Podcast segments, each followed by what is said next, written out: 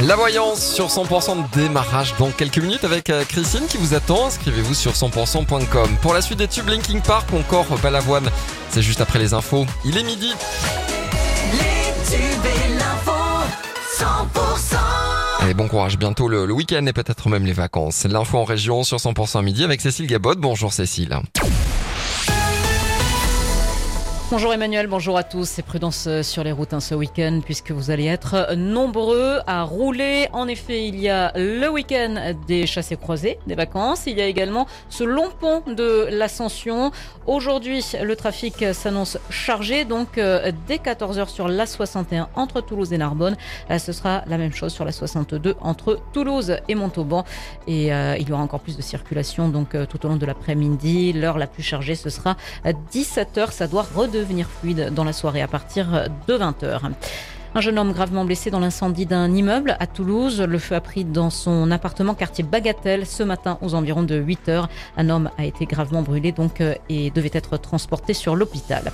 L'ouverture d'une enquête après un grave incident sur l'aéroport de Toulouse-Blagnac. Le 30 juillet dernier, le pilote d'un A320 d'EasyJet qui devait relier l'aéroport toulousain à celui de Londres Gatwick aurait commis une erreur lors de son décollage. L'avion aurait décollé depuis un point d'alignement erroné. C'est le bureau d'enquête et d'analyse qui mène les investigations.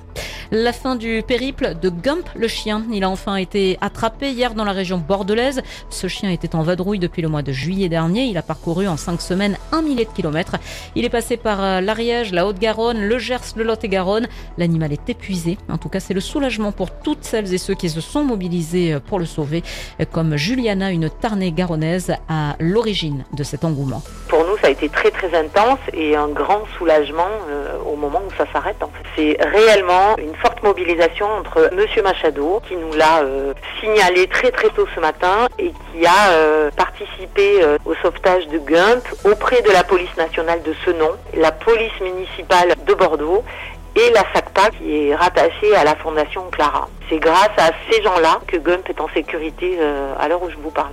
De retour du vétérinaire, il a été confié à la SPA de Mérignac.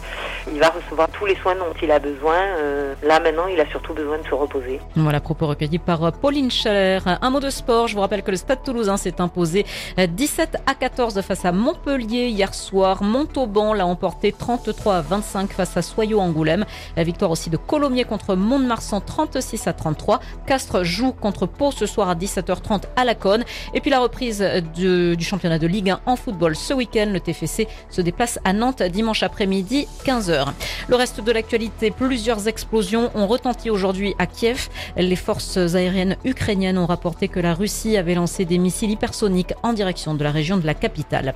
Le bilan des incendies dévastateurs qui ont quasiment rasé une ville touristique de l'archipel d'Hawaï continue de s'alourdir et atteint désormais au moins 53 morts. Et puis les Bleus jouent contre l'Australie demain matin 9h à la Coupe du Monde de foot féminin.